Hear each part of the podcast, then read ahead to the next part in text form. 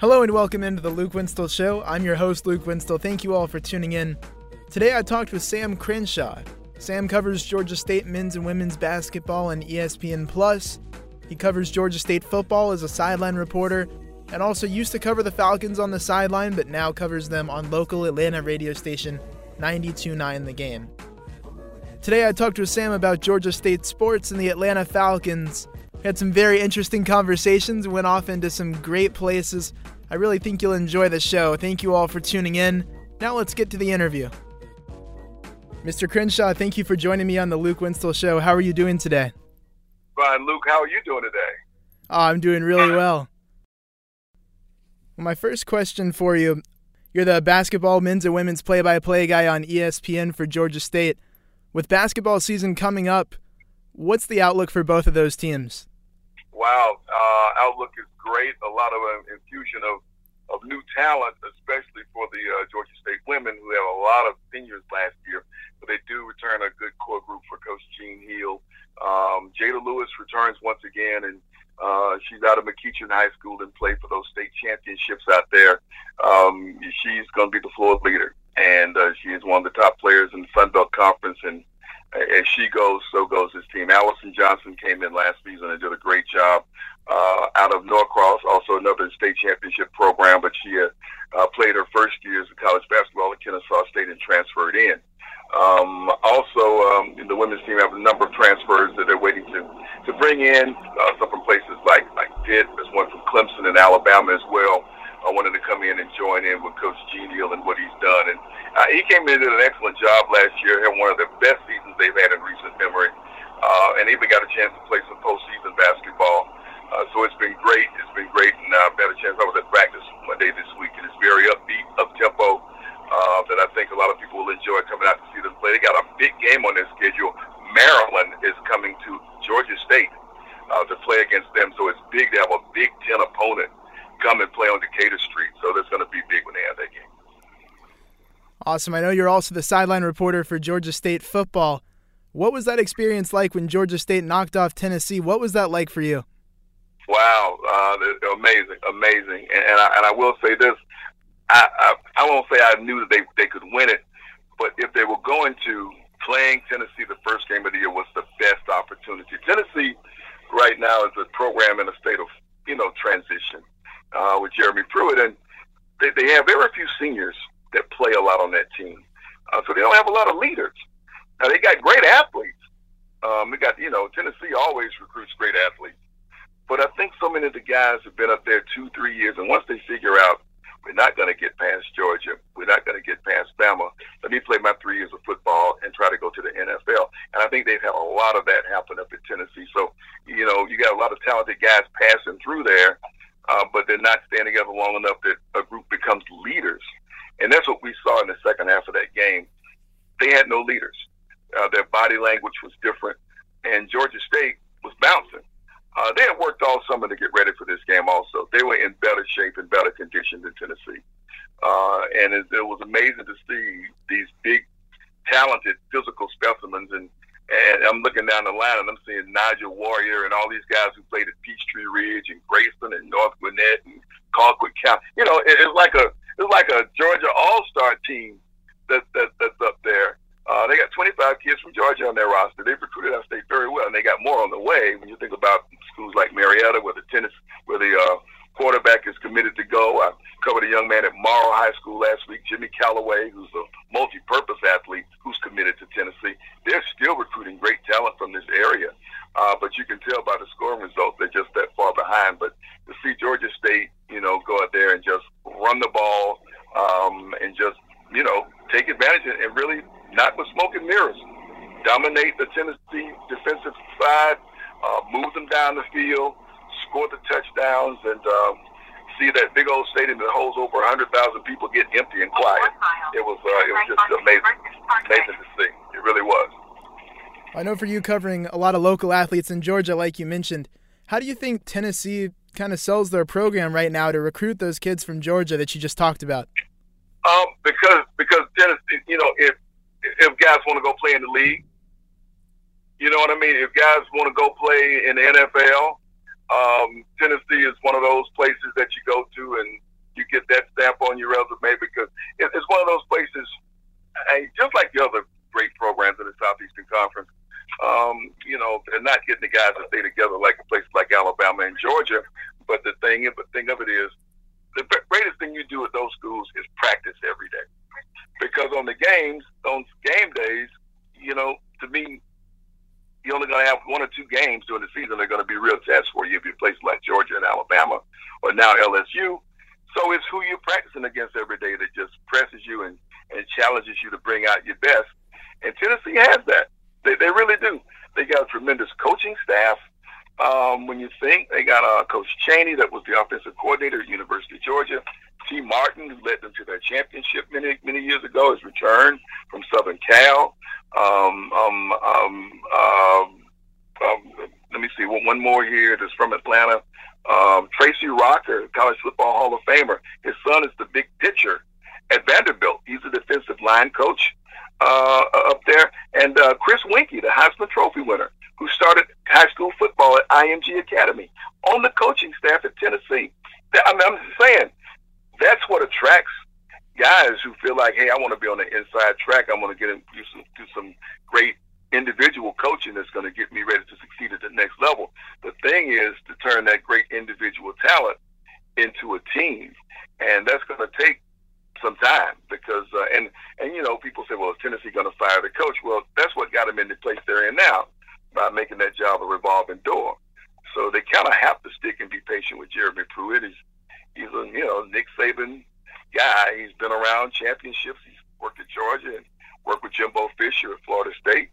So uh, I, think those type things uh, will, will happen, you know, in, in the future for Tennessee. But it was great to see Georgia State go up there and get that win. It was a signature win for the Georgia State program, and uh, right now they're one win away from being bowl eligible, still in the month of October. And um, this is rare. This is rare air for Georgia State football. We've never been in this position before, and I, I've worked with them. I've covered uh, Georgia State and been a part of the broadcast crew for all 10 years of football. It's their 10th year. And um, this has never been the case before. So it's great to see they're just coming off a, a rain soaked but um, emotional win over Army Saturday night. Uh, it was great to see Army. Army had a lot of support that came out. Obviously, whenever they go, they don't get to play games in this part of the country too often. They had a Humvee parked out front. Uh, it was something to see the team get off the bus, not dressed in warm-ups, and uh, in uh, gym shoes, but in army fatigues. They look like soldiers. Uh, getting off and to go, and, go into the locker room, it was a sight to see, and uh, the way they played. Uh, because then maybe that would be the biggest or the fastest or the strongest, but their technique and their discipline, um, they're not going to beat themselves. You have to beat them. And then in the end, they had their band to play the Army hymn. And if you ever watch the Army Navy game, you know at the end what they do. And uh, the fact that they did it in, um, in Atlanta, and the Georgia State players got to stand around them as they sung it. It, it was a very, very emotional night, and uh, it was great to see Georgia State get a win over programs like Army and Tennessee this year.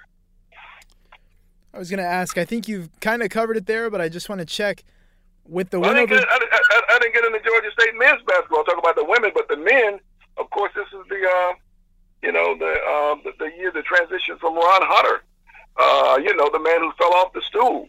Uh, and so, so it, uh, that, that's to me, that's the big difference this year. He's moved on to Tulane, but he leaves a legacy at Georgia State of success and winning. And people expect something, you know, from Georgia State basketball. They expect Georgia State basketball to be good because of what Ron Hunter did and the fact that he was able to keep players from Georgia in state and on this team when Georgia and Georgia Tech were all talking about, well, we can't get the guys from in state to come and play. Well, Georgia State did. And uh, they're very successful winning in the NCAA tournament, you know, making it to the tournament more than Georgia and Georgia Tech have in recent years. And so uh, they had a, a lot of graduation uh, after, in, you know, D'Marcus Simonds, who was the, um, you know, had been the player of the year in the conference, uh, is gone after three years. He's seeking to play professionally in some place not the NBA, maybe in Europe, but they left behind a nice little nucleus of players uh, that are coming back. The point guard, Kane Williams, out of South Paulding High School is back, and Nelson Phillips, who played on the state championship team at Warner Robins, uh, at six four, this guy can jump out of the gym. But I think the coach is really going to want him to take control at that number two guard and really be an offensive threat. And I think you want to see him come out. Um, coach uh, Rob Lanier, speaking of Tennessee, who was the number one assistant under Rick Barnes at Tennessee. And so that was the ironically as, as Georgia State beat the football team. Hey, we beat the football team, and we got you. We got your top basketball recruiter too. Oh, by the way, uh, and Rob Lanier, um, who is coming in and promises a bigger team. He says we're going to play bigger opponents, and we want to look them eye to eye. We don't want to be short or come up short. We want to physically match up with those guys. And he went out and recruited. He got a guy at 6'10, uh, Jalen Thomas out of Detroit, Michigan uh, who's going to be great to watch either at the four or the five. Uh, he's going to bring some size and going to make Georgia State a threat on the inside for scoring and rebounding. And a guy named Joe Jones III. You may not know his name. Uh, a lot of people wouldn't. He's big, 6'9", 245 guy. watched him in practice. But you do know the name of his half-brother, Greg Oden, who's a big guy who played, you know, some years oh, ago, yeah. had health issues. Yeah. So Greg Oden's brother is at Georgia State the big six nine dude. He's not as tall as Greg, but a physical presence, and I just see him as a glass eater. You know, this dude is just going to dominate the boards, and uh, it's going to be a different kind of Georgia State team. Still can go up tempo. Still going to play the great defense, like was known with with uh, with, with Ron Hunter. But I think Lanier wanted to be not living so much by the jump shot, but at least be a threat to go on the inside. And I think the way this team be, is being configured they're going to be able to do that. So looking forward to it. Their first uh, game, they got an exhibition with Point on November 1st. Uh, Brewton Parker is the first ESPN Plus broadcast we're going to have on November 6th. They travel to College of Charleston on November 9th, and uh, then comes an interesting weekend. As part of the uh, Empire 2K Classic that uh, benefits Wounded Warriors Project, they will play Duke in Raleigh on November 15th. That's a Friday night. And then on Sunday, they will travel to Washington, D.C. and play Georgetown that's a weekend for you. Um, so that's that's Ooh. big on the yeah. You're gonna play Duke on Friday night, and oh by the way, on Sunday you got to go to DC and play against Patrick Ewing and Georgetown. Um, that's how the season is starting for Georgia State. So it, it, I'm looking forward to it, man. I, I think it's going to be a challenging year with a new coach, um, some exciting new talent.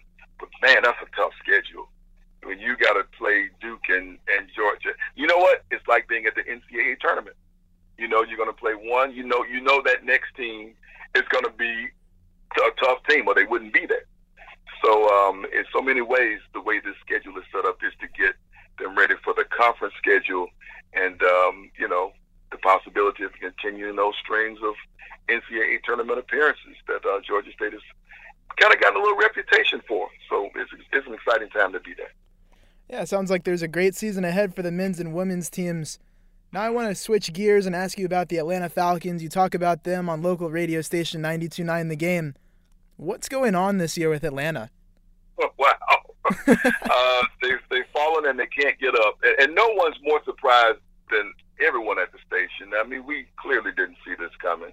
We, we really didn't. We felt like uh, the team had the talent. I mean, my goodness, we're just a year removed from from playing in the Super Bowl and having one of the greatest seasons in in the history of the franchise. And uh, I, with, with so many people back, with you know, with uh, with with Devonta Freeman coming back at running back, says, "Wow, now the offense is going to operate the way it's supposed to operate." You know, and, and he's going to run the way he does. It's going to open up things even more for Julio. It, it, we see this offense just really clicking. And, and on defense, you paid some money for some people. You made the fans happy. You know, you got the contracts for Matt Ryan. You got the contract for Julio Jones. You got the contract for Grady Jarrett. That's what the fans wanted. They wanted to see you make the commitment to guys who've been doing the work for the team and, and to the future. And um, you've had some injuries that have taken place with some key people. Um, but also, it's been a disappointment. The secondary, you know, was going to be a little young. So you hope that the experience up front and your linebackers were going to give some time for that secondary to jail and, and mature and, and unify. And to me, that hasn't happened. There's not good play in the secondary, and it doesn't matter what quarterback they face. It seems like you know everybody is is able to move through the air against the against the Falcons defense, uh, which is a disappointment to uh, to see. Um, you invested a lot of time and money in your draft picks with the offensive line. They haven't been healthy. Um, and and now you got your quarterback hurt that you spent all your money on, and Matt Ryan, and, and you know with Matt Schaub, this this team is not going to move the way it, it, it could and should. Um, and so that you know, this morning we get the news: Mohamed Sanu uh, gone to New England, and people say, "Is this the beginning of the rebuild? Are we going to tear it all the way down, or are we going to get certain pieces and try to maintain?" I, I, I think if you're going to keep Matt Ryan at quarterback, you can't do a complete tear down you, you, you can't do a complete rebuild if you're going to hold on to him. You know, he's at the stage in his career, you not going to send him through a rebuild. You know, you're going to try to restore and get people around and plug the holes and, and whatever you need to do um, to try to keep going on with the entity that you have with with he and Julio um, together. And so that's that's the tough part about this team. If this is the beginning of the rebuild, well, you don't want this to turn into Miami you know what I mean? Where guys no. know, right? Where where guys know they're mailing it in every week. We're just mailing it in. We're playing for Tua. You know, and and, and who wants who wants to see that? And, you know, I don't want to see that. No. Um, but um, you know, and, and we're not at the end of October yet. We we still got division games to go. My goodness, what we gonna do when we play the Saints? Oh gosh. You know, so that, that's that's the that, that's the scary part about where we are. That um, we expected so much from this Falcons team, and and felt like this. We, we wrote last year off and said there were so many injuries to keep people in the first two or three weeks of the year. That team just couldn't overcome it. But we felt like they had made some of the moves to to plug some people in, and this team should be able to move and and, and accomplish things uh, that last year's teams couldn't. We even brought back Matt Bryant, but when he missed when he missed against the Cardinals, you're like, oh my goodness, he's just it's not in the cards you know that's that's that's destiny when you bring a guy back who you know has been like cash money for you. You know the guy's been cash money for you the entire time, and uh, nobody felt worse than than he did, obviously. But you just said, man, well, that you too. It happens to you. You know, this is the guy who's been steady Eddie for us. So um, it's different, and I know the management and the ownership of the team are not pleased with the empty seats on Sunday. Uh, the fans are speaking uh, with a very loud voice by saying nothing. And, um, you know, we'll, we'll see. I've, I've been through the worst of times with Falcons before. I'm, my family moved to Atlanta in 1974 in the old Fulton County Stadium. I remember the Falcons setting a record, NFL record for no shows. At oh, one wow. time, the Falcons held the NFL record for no shows. They bought enough tickets for a game because back then you had blackouts. If you didn't sell enough tickets to call it technically a sellout for your for your game. You um you know your game wasn't shown locally. See, all our games are, shown locally now since Arthur Blank brought the team, and we sell out. Well, you don't see blackouts anywhere anymore. The NFL is so popular, but back in the day, uh, the, the, the Falcons weren't good, and the people bought the tickets and stayed away like a, a mass protest. And the, so the game was shown shown in town, and there was a stadium with a bunch of empty seats, and all the seats in Fulton County Stadium were like blue. It was like this ocean. It was, and it's just ugly, ugly, ugly. So Atlanta fans, you know, we, we want to win, and um, and and and uh, you know, you want it better for Arthur Arthur Blank because as an owner, you know that he is dedicated to the team winning. He's not like some owners who cut corners and won't pay players and trade guys rather than, you know, he's he's done its best to try to, you know, be customer satisfaction. How about that? Like Home Depot. You know what I mean? Right. Actually, he's he's taken that same principle that he you you, you apply to buckets and paint, chainsaw, ceiling fans, and he's applied it to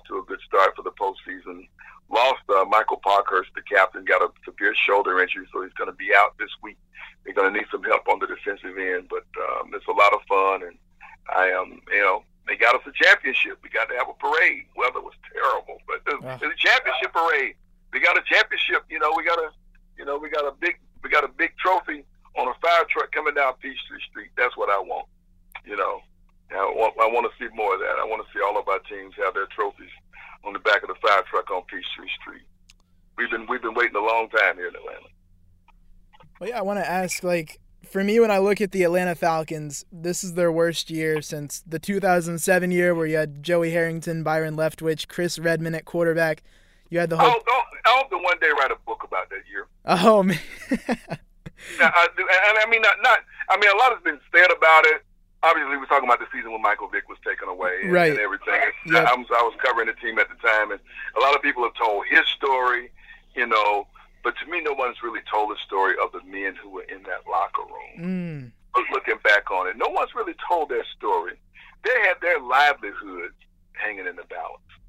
Luke, the, the first day of training camp, and I shared this with you, the first day of training camp, it was so bizarre.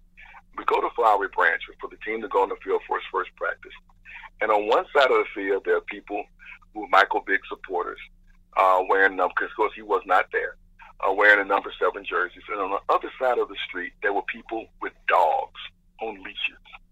They brought dogs out to Flowery Branch. And when the team takes the field, somebody rented a, a charter plane with a streamer behind it, a banner behind it, changed the team, changed the team's name to Dog Killers, and flew it around the field. And with that backdrop, that team had to go out, and those men had to fight for their professional lives that year. To me, no one has really told the story or allowed those men to actually talk about, looking back on it, what that year was like. And, and to be constantly asked every day about somebody who wasn't there. Um, it, it was a trip to the other side, man. And and then in the and then in the middle of the night, your coach takes off and goes to work in Arkansas and leaves a note posted to the door. Uh, to the yeah, you know, that's, that's, that's just stuff not supposed to happen. No, you know, you know what I mean? Right. But uh, but uh, to have been around it and to have seen it, and you know, as I think about it now, there's certain players I would love to just talk with about guys who are really close to Mike or thought they were close to Mike, guys who came to the team specifically to play with Mike and never got to do it. Uh, just like Bobby Petrino, he didn't come to coach the Atlanta Falcons. He came to unlock the mystery of Michael Vick. How can I have this guy run around, do these thrilling, exciting things, and not get hurt by a heat-seeking linebacker. How can I do this? I think I have a plan. I want this job because I want to do it. And he kind of showed us what his plan was going to do with Lamar Jackson at Louisville. Right. He showed us what he was going to do with Michael Vick. We never got to see it.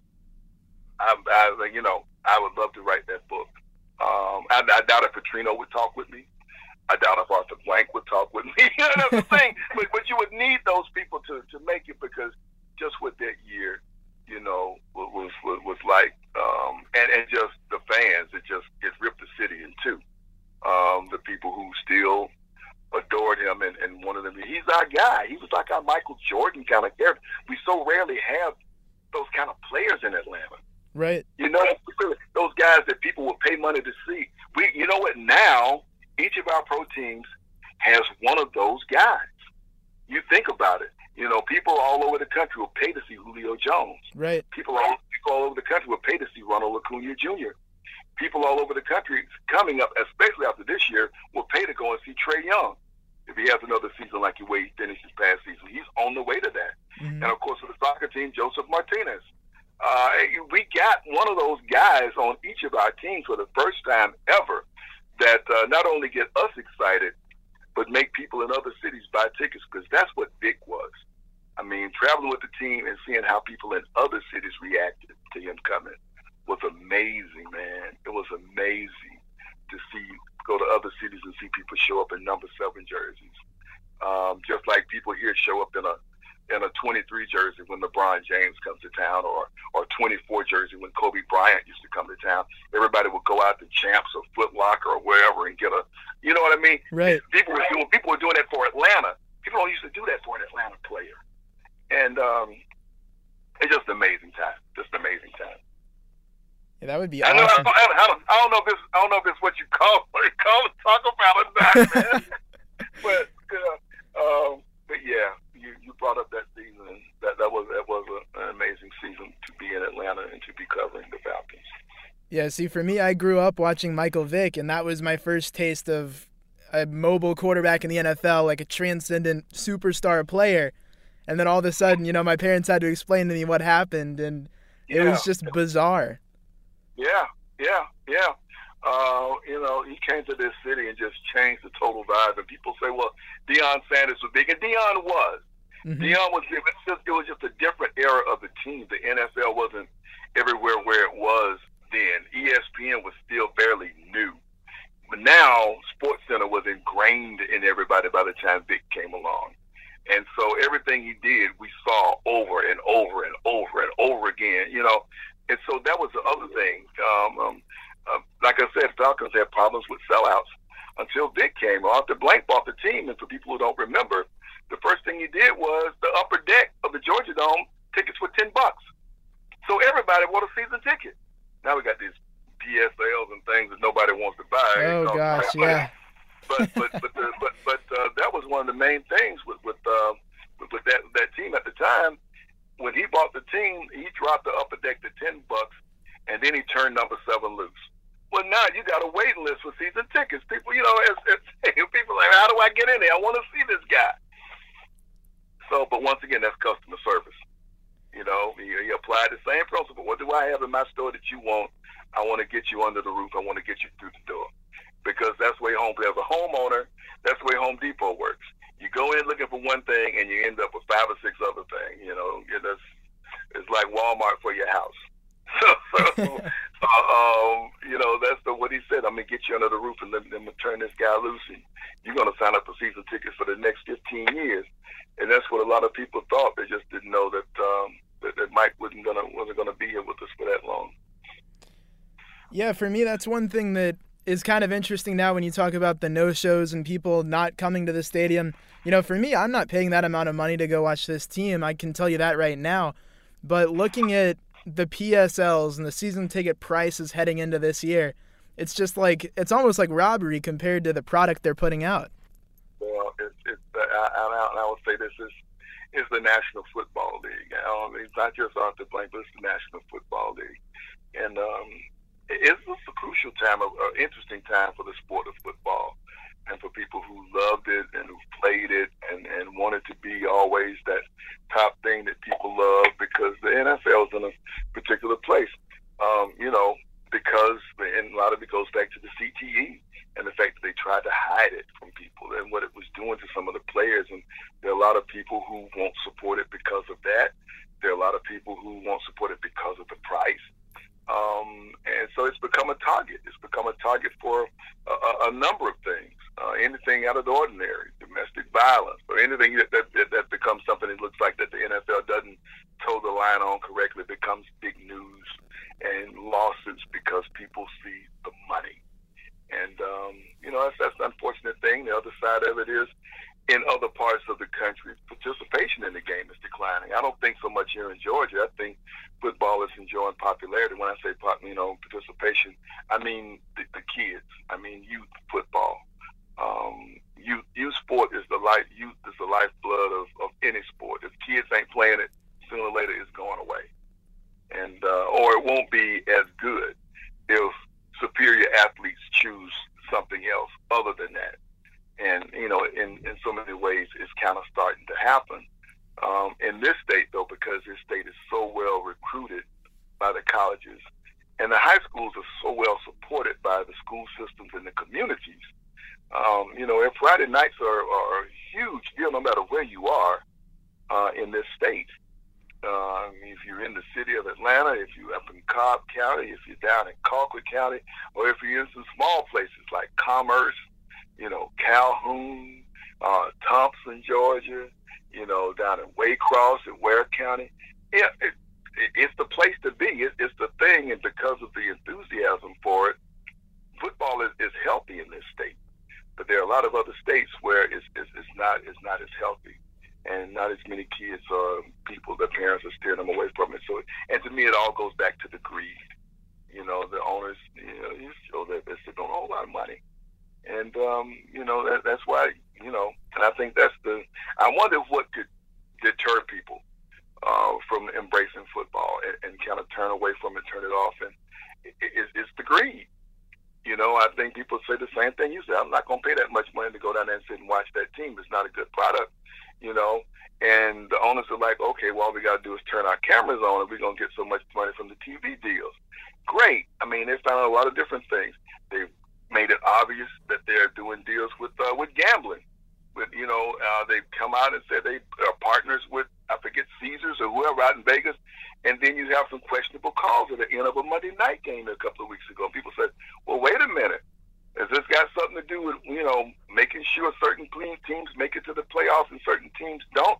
People get that question in their mind while the league is making money and being obviously and overt which for years they used to always deny, but now they're being obvious. We are in with you know with with, our, with gamble. We are in with with FanDuel or whatever. We we are involved with that. So I just think um, I just think people see the see see the the, the greed, and um, you know I think that's why people react the way they are right now to the NFL. It's still popular.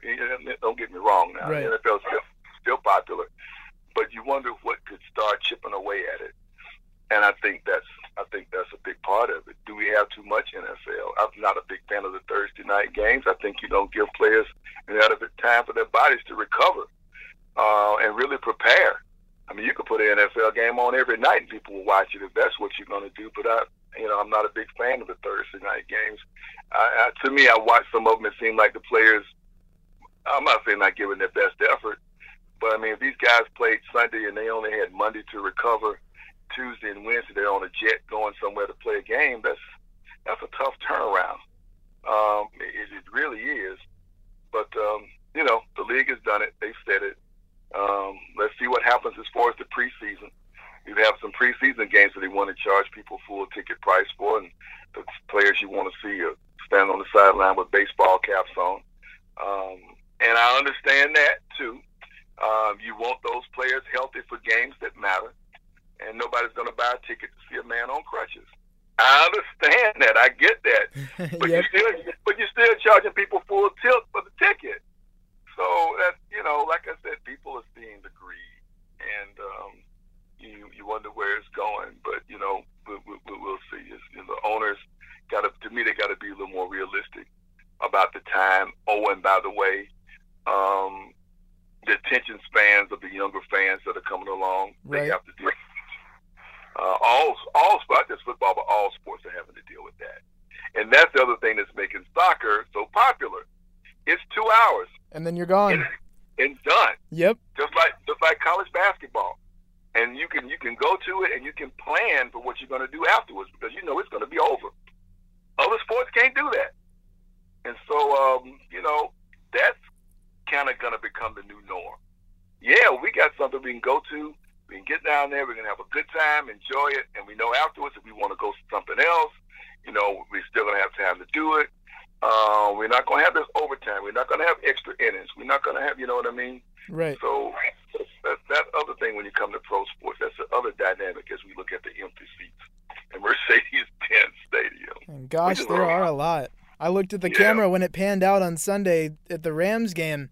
I was like, oh yeah. oh my gosh, there's no one in the lower bowl. Yeah, yeah, yeah, uh, that, that, that's harsh. And if we're gonna melt this team down, that will only get worse. Right. Uh, so we'll see. We'll see. We'll see. Well, you mentioned melting the team down. I've got one more question for you. What do you think, or what would you project as we stand right now? What would a rebuild look like for the Falcons, or a retool? What are you thinking is realistic for the team as they try to climb back towards contention, but we know that won't happen this year, but in the future. Oh no, in the future, I, and and maybe you might have to part with some other.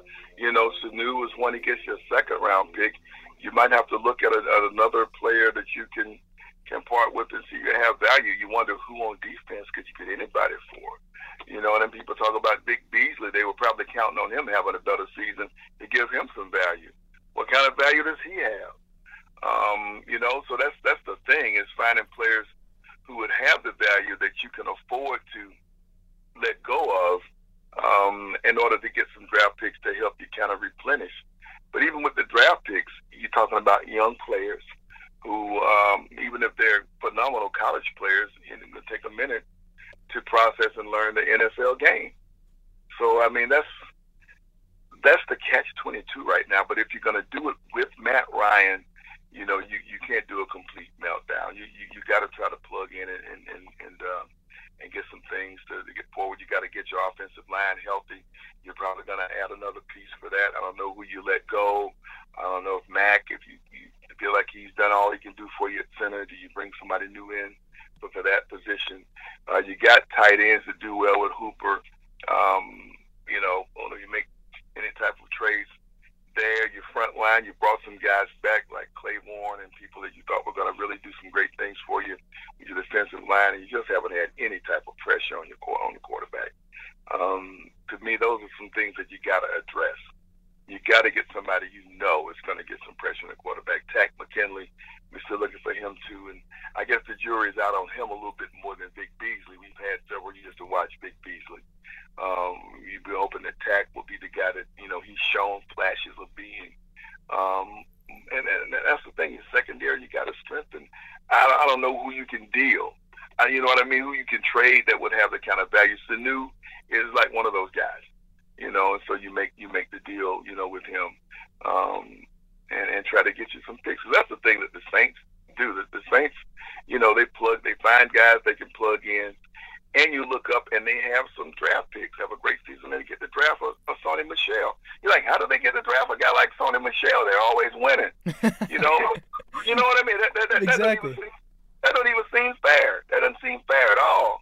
Um, and um, for a team that usually runs quarterback or running back by committee, you know what I mean? They usually right. plug anybody running back, but no, you're going to get one of the best in the country and plug him in.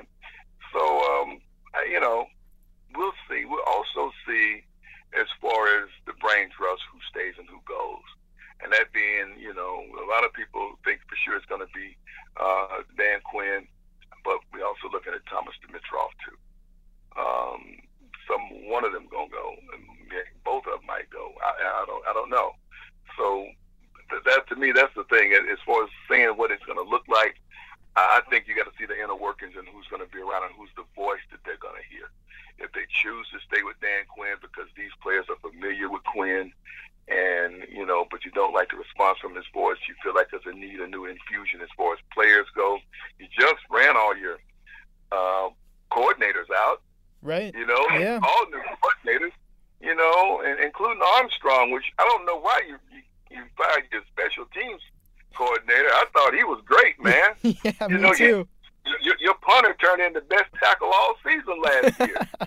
you know, yeah. how, you gonna fire that guy?